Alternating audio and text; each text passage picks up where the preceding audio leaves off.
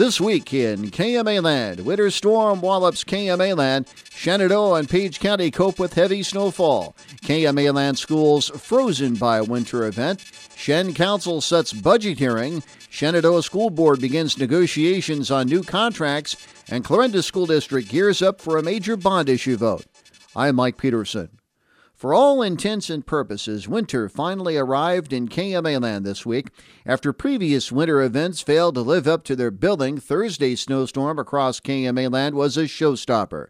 Heavy snowfall coupled with high winds made for treacherous road conditions across the region. Becky Kern is a meteorologist at the Weather Service's Valley, Nebraska office.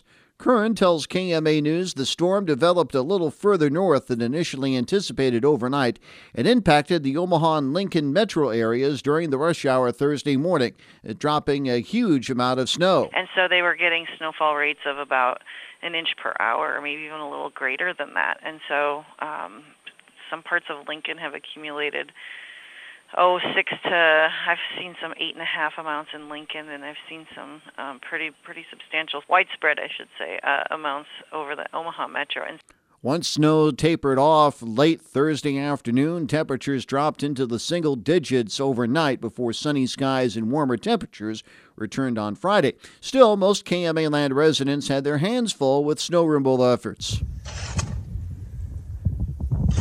Shovels were in order in the community as the biggest snowstorm of winter thus far roared through the KMA land. Snow began falling across most of the community early in the morning and kicked into high gear as daylight broke.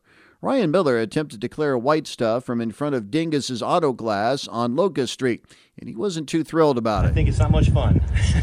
I was hoping not to have to shovel or snow blow this year. It's been pretty nice. Though Miller lives only about a mile from work, driving in the snow, even within city limits, wasn't easy. It was still hard to see, and I had to go real slow.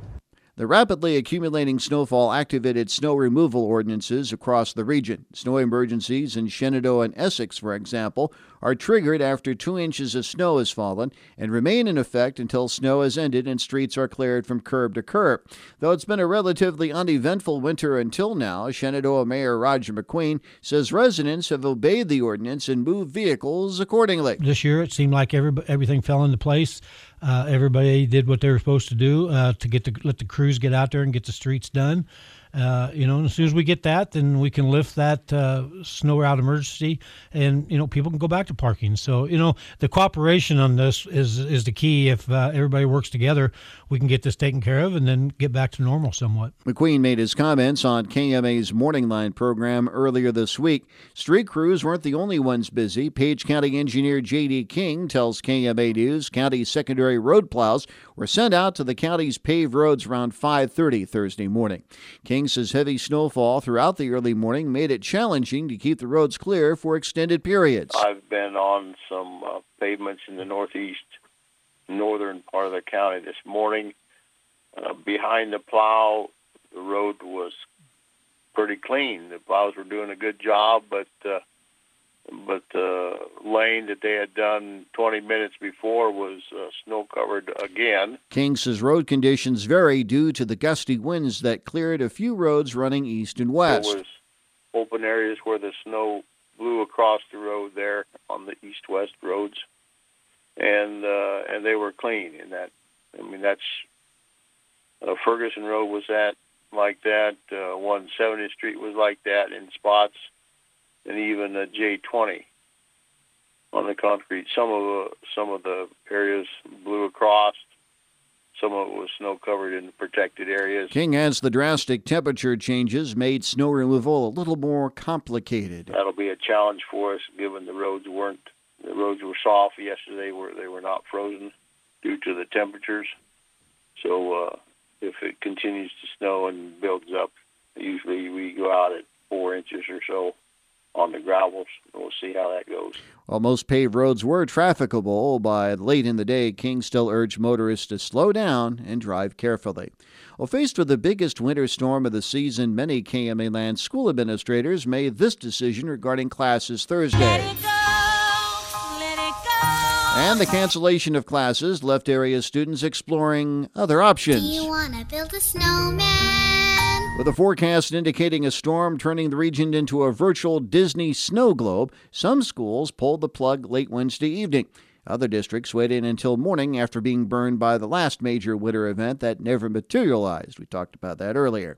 Dr. Devin Embray is superintendent of the Glenwood School District. Speaking on KMA's Morning Line program Thursday morning, Embray says the decision to cancel his district's classes came before 5 that morning. We typically go out and drive in the mornings. We have in the past tried to call things at night when we think they're going to happen, but the last storm that came through was not real accurate in, in placement, and so we, we held off to see which way this one was going to go. Embray says it's only the second snow day this school year, but it means a two day extension of the school year. Typically, you know, we have a we're, we're well over our hours. Um, however, we changed our calendar to add some professional development days in, so we're pretty tight on hours at the end of our calendar. So the days that we do miss in our calendar now will make up at the end of the year. So we just extend our last day one more day. Unlike the COVID 19 period three years ago, Embray says remote learning is not an option for his district on snow days.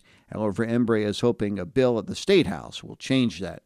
Outside of the weather, there was plenty of other news this week. In Page County, deliberations continued on how best to address a lingering and growing need for the county a new jail.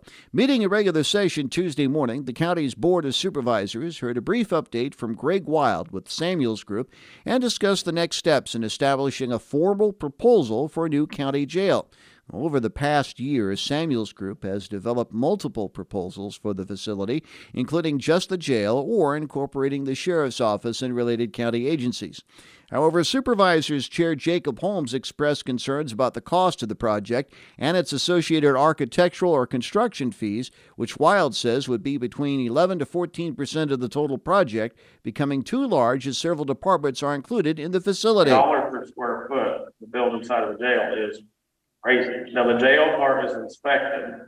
The part we house prisoners, unload them, make sure that's safe, all that stuff. All the extra office space and all the extra rooms and break rooms and you name it, that's not inspected if it isn't where you house or unload or whatever book. So that's where I get to getting practical. That stuff is extra and it's built inside of the jail plan and it has a fees for consultants and everything else tied to the price, so it goes from a few million to mega millions to add everything at once. Wild adds the cost per square foot of any additional department, including the sheriff's, would be considerably less than the jail itself. However, he also advised costs won't be getting cheaper anytime soon, particularly given the county's rural location. Wild cited a project assisting with at the Clarinda Correctional Facility that jumped from $19 million to $17 million in the past two years. Nothing changed on the design or the size or any of that. The need is what the need is, but the rising costs have absolutely skyrocketed. And unfortunately, that facility is located here in Clarinda and trying to get the subcontractors and materials here and the trades is costly. Supervisor Judy Clark says the board should have more faith in the proposals made by Samuels Group, given their experience, and come to a decision sooner rather than later on what she says are basic needs for the county. You've got to look at, at the fact that, that Samuels has built jails all over. Oh, I And you have to realize that they have the experience that we as individuals don't have. And I think, you know, you've got to look at what we need right now. And Well, what we I'm not- need is a jail and we need to move forward. And we need to have everything in one place. You got Uh, jail. And you as, got as office Todd space. says, we need to have it, we need to, to do it right the first time. Supervisor Todd Maher believes that at least the sheriff's office and dispatch should be included in the facility for safety and logistical concerns. He adds moving quickly would be also of essence should a bond issue struggle to receive the necessary votes come election time. Wild says a vote could be held this fall at the earliest. However, he also suggested providing at least six months between presenting a consensus to the public and the special election itself. Like counterparts in other area municipalities, Shenandoah officials are trying to finalize budgets for next fiscal year with one eye focused on the State House. At its regular meeting Tuesday evening, the Shenandoah City Council set a public hearing for March 14th at 6 p.m. on the city's fiscal 2024 budget. Under the proposed budget, the city's property tax levy drops from more than $14.83 per $1,000 valuation this fiscal year to approximately $12.22 per thousand in fiscal 24. 2024. Shenandoah City Administrator A.J. Lyman attributes decreasing debt service to the lower tax rate, but Lyman and other city officials laud the city's department heads with staying within budget parameters. We've built a culture of really uh, keeping an eye on those things, and you know, I mean, our, our, department heads, you know, live and live here too. You know, it's it's their money as well. It's not the city's money. It's it's the residents' money. Is the way we really try to treat things around here, and you know, we've got respect for it, and we, you know, try to ensure that every every last penny is going towards those services we're expected to provide. Lyman is among city officials statewide waiting a decision from the Iowa legislature in a bill addressing an error in property tax rollback numbers from fiscal 2021. Approved late last month in the Iowa Senate, the measure awaits action in the Iowa House. Lyman says the bill will either freeze valuations at last year's rate or roll them back. Obviously, we would have a, a pretty significant impact to to our city operations. You know, um, I know you know ninety nine point nine nine nine percent of the cities across the state max out their general fund levy every year, and they're they're doing everything they can to uh, provide those services. So any time that those valuations either get fixed or, or, I'm sorry, set in stone or rolled back, you know, obviously that, that has a lot of ramifications for us. Also, Tuesday night, the council cleared the way for a future street department facility by approving the purchase of more than five acres of property on Ferguson Road from Valley Farms Incorporated for $104,600. City officials want a new facility for a centralized location for the city's street department. Speaking on KMA's Morning Line program Tuesday morning, Shenandoah Mayor Roger McQueen says the project now moves into the planning stages now that space is available. You know, it's going to be up to everyone to kind of pitch in on this. We want to make sure it's built adequately to hold everything, but we don't need a, a gigantic, you know, warehouse kind of a building. We need something that's very functional, something that'll have a lift and a pit so they can do their own service and maintenance. McQueen says the project's cost and dimensions are undetermined at this time. Once we get the design figured out of exactly what we want, I mean, is this going to be a 20 garage door building, a 10 garage? I mean, it's there's a lot of things there that need to be worked out and so forth. But you know, this is going to be something that's good, that probably you know I'd like to see it completed in 24 months, whether that happens or not. But uh, you know, now that now the land's bought, we can start looking at that. Funding for the city's road use tax revenues will cover the project's construction. Negotiations commenced this week regarding the Shenandoah School District's teacher and support staff contracts. At a triggered the meeting late Monday afternoon, the Shenandoah School Board acknowledged the opening proposal from the Shenandoah Education Association representing the district's instructors.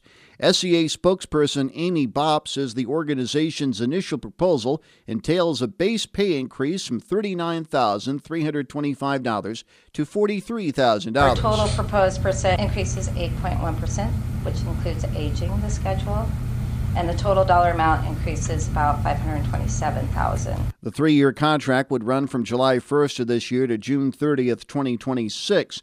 However, base wages would be open to negotiations again for the 2024 25 master contract. In return, Shenandoah School Superintendent Dr. Kerry Nelson says the district proposes a base pay increase of $40,000. That represents a 2.59% increase and more than $174,000. Thing to be mindful of at this point that we're looking at is the ability to respond to the needs of our teaching staff, our support staff, all of our staff. That's included and also acknowledge that inflation is high. We recognize that and we know that there's a teacher shortage and other factors. Uh, this does exceed over 50% of the new authority that we will receive as a district. Board members also acknowledged the Shenandoah Support Staff Association Plus's initial proposal. SSA Plus members seek a base salary increase of $1.80 per hour for all support staff employees, which entails a 9.84% increase, or a total of more than $215,000 for the same three year period. In response, the district proposes a 50 cent hourly increase for all support staff members and a 4% increase in route pay for bus drivers. This amounts to a 3.49% increase or more than $74,000 if you're keeping score at home. Well, Shenandoah school officials have enlisted a local company to assist students in finishing the CTE housing project. By a 4 to 1 vote late Monday afternoon, the Shenandoah School Board approved the bids in, of Integrity Roof of more than $12,946 for roof replacement and $7,750 for framing of the housing rehabilitation project at 213 West Sheridan Avenue. School officials, as you'll recall, purchased the property a year ago this month from the city for $1 for the high school's industrial tech classes full scale renovation as part of the district's career technical education programming. Well, speaking on KMA's Morning Line program Tuesday morning, Shenandoah School Superintendent Dr. Kerry Nelson said the company's assistance will help expedite the project's completion. We're at a point where there's some work that needs to be done that we do not have the capacity to do internally and so we were looking at options where we could either partner with a company to work with our students or have a, a company provide the service for us and Integrity is able to do the roofing and the framing. And, you know, our first goal and intent is for students to learn with this project and to be part of the construction and to gain from the entire experience. We also have to be mindful of what we can and can't do safely, timely, and uh, we want to make sure that it's done well because in the end we you know, we do intend to sell the house, and so that's why Integrity was approved for that bid. Nelson says the project's completion date is undetermined. The superintendent says students have made good progress on renovating the dilapidated structure. They have been able to have windows installed with the help of Pella, and they're working with Mullen on some of the HVAC work, and they've done a good job with it. It is our first project. There are lots of things to learn when we go through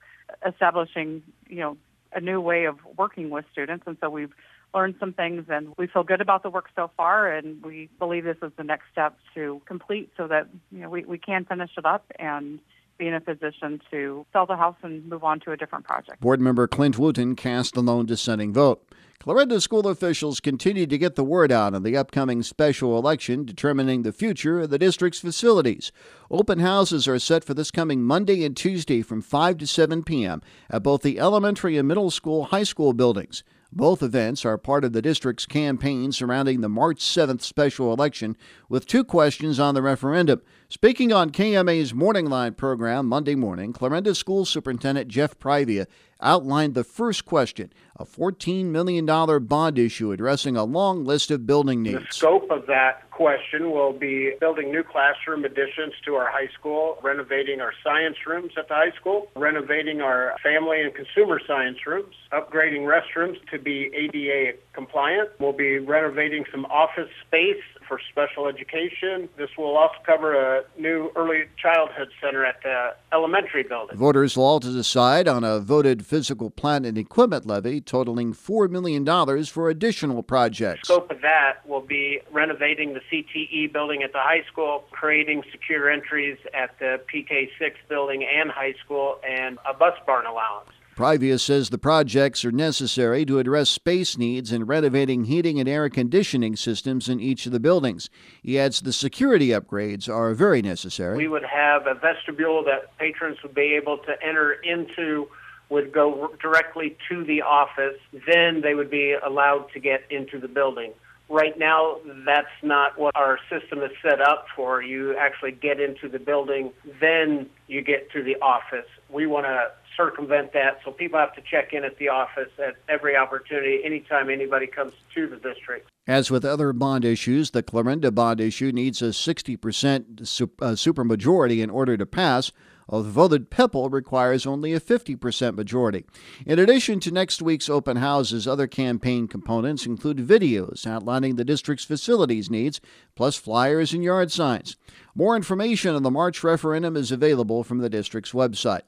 Back and forth discussions between supporters and opponents of carbon sequestration projects continue in KMA land. Officials with the Iowa Renewable Fuels Association Tuesday unveiled a study based on a scenario where the state's ethanol plants are precluded from using carbon capture sequestration or CCS technology via pipelines. IRFA officials announced the survey's results in a press conference Tuesday morning. David Miller is chief economist for Decision Innovation Solutions, the company conducting the study.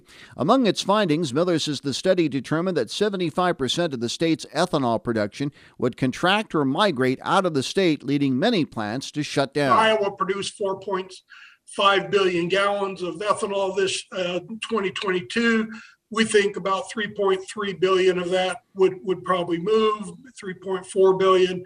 And that is something over a billion bushels of corn. It ends up being about 40% of the Iowa corn crop would end up finding a, a new home is what it amounts to. The company's study also claims that Iowa farmers would lose local markets for more than a million bushels of corn annually, depressing local corn prices, and that the state would realize an eventual decline in revenues from ethanol plants of more than $10 billion per year.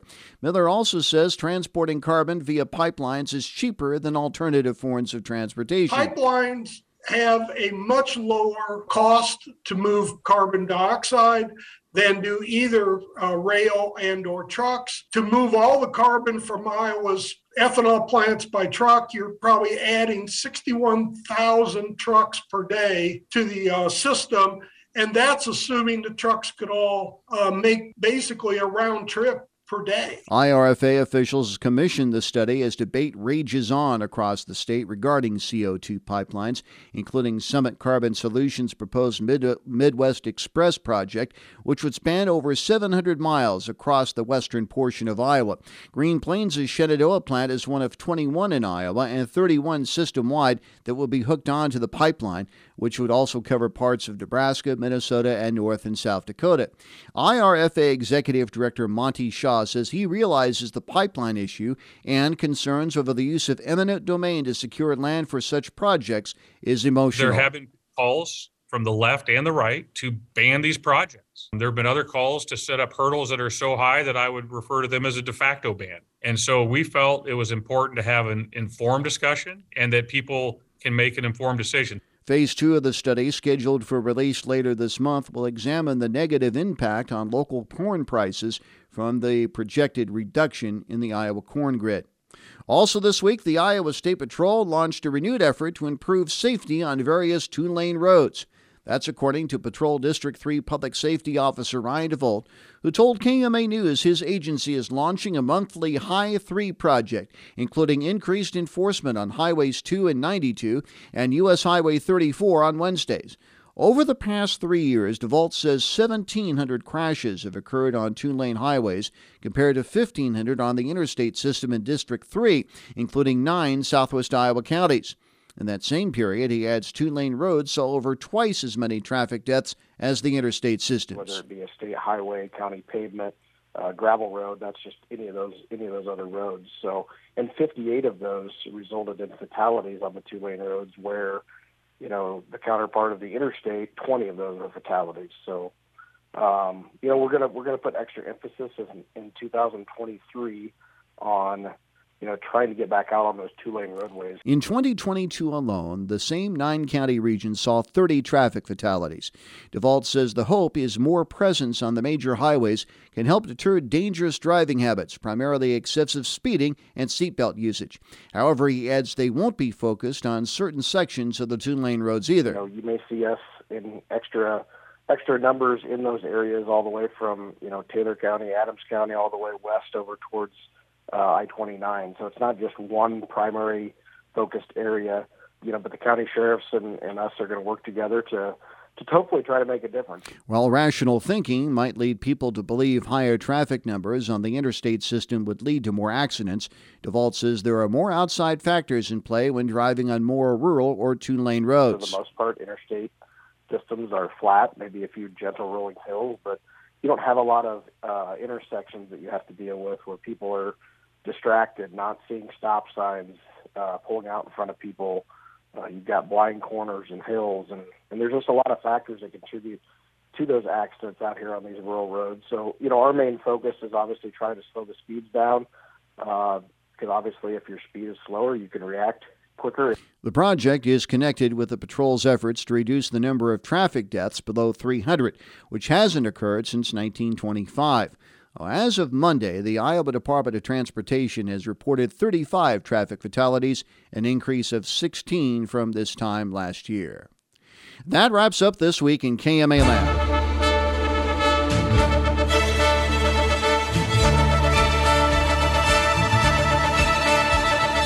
Be listening each week at this time for This Week in KMA Land. And for more information all the time, log on to KMAland.com where you can also hear this program in its entirety. For the entire KMA News team, this is Mike Peterson. Thanks for joining us. Have a great weekend.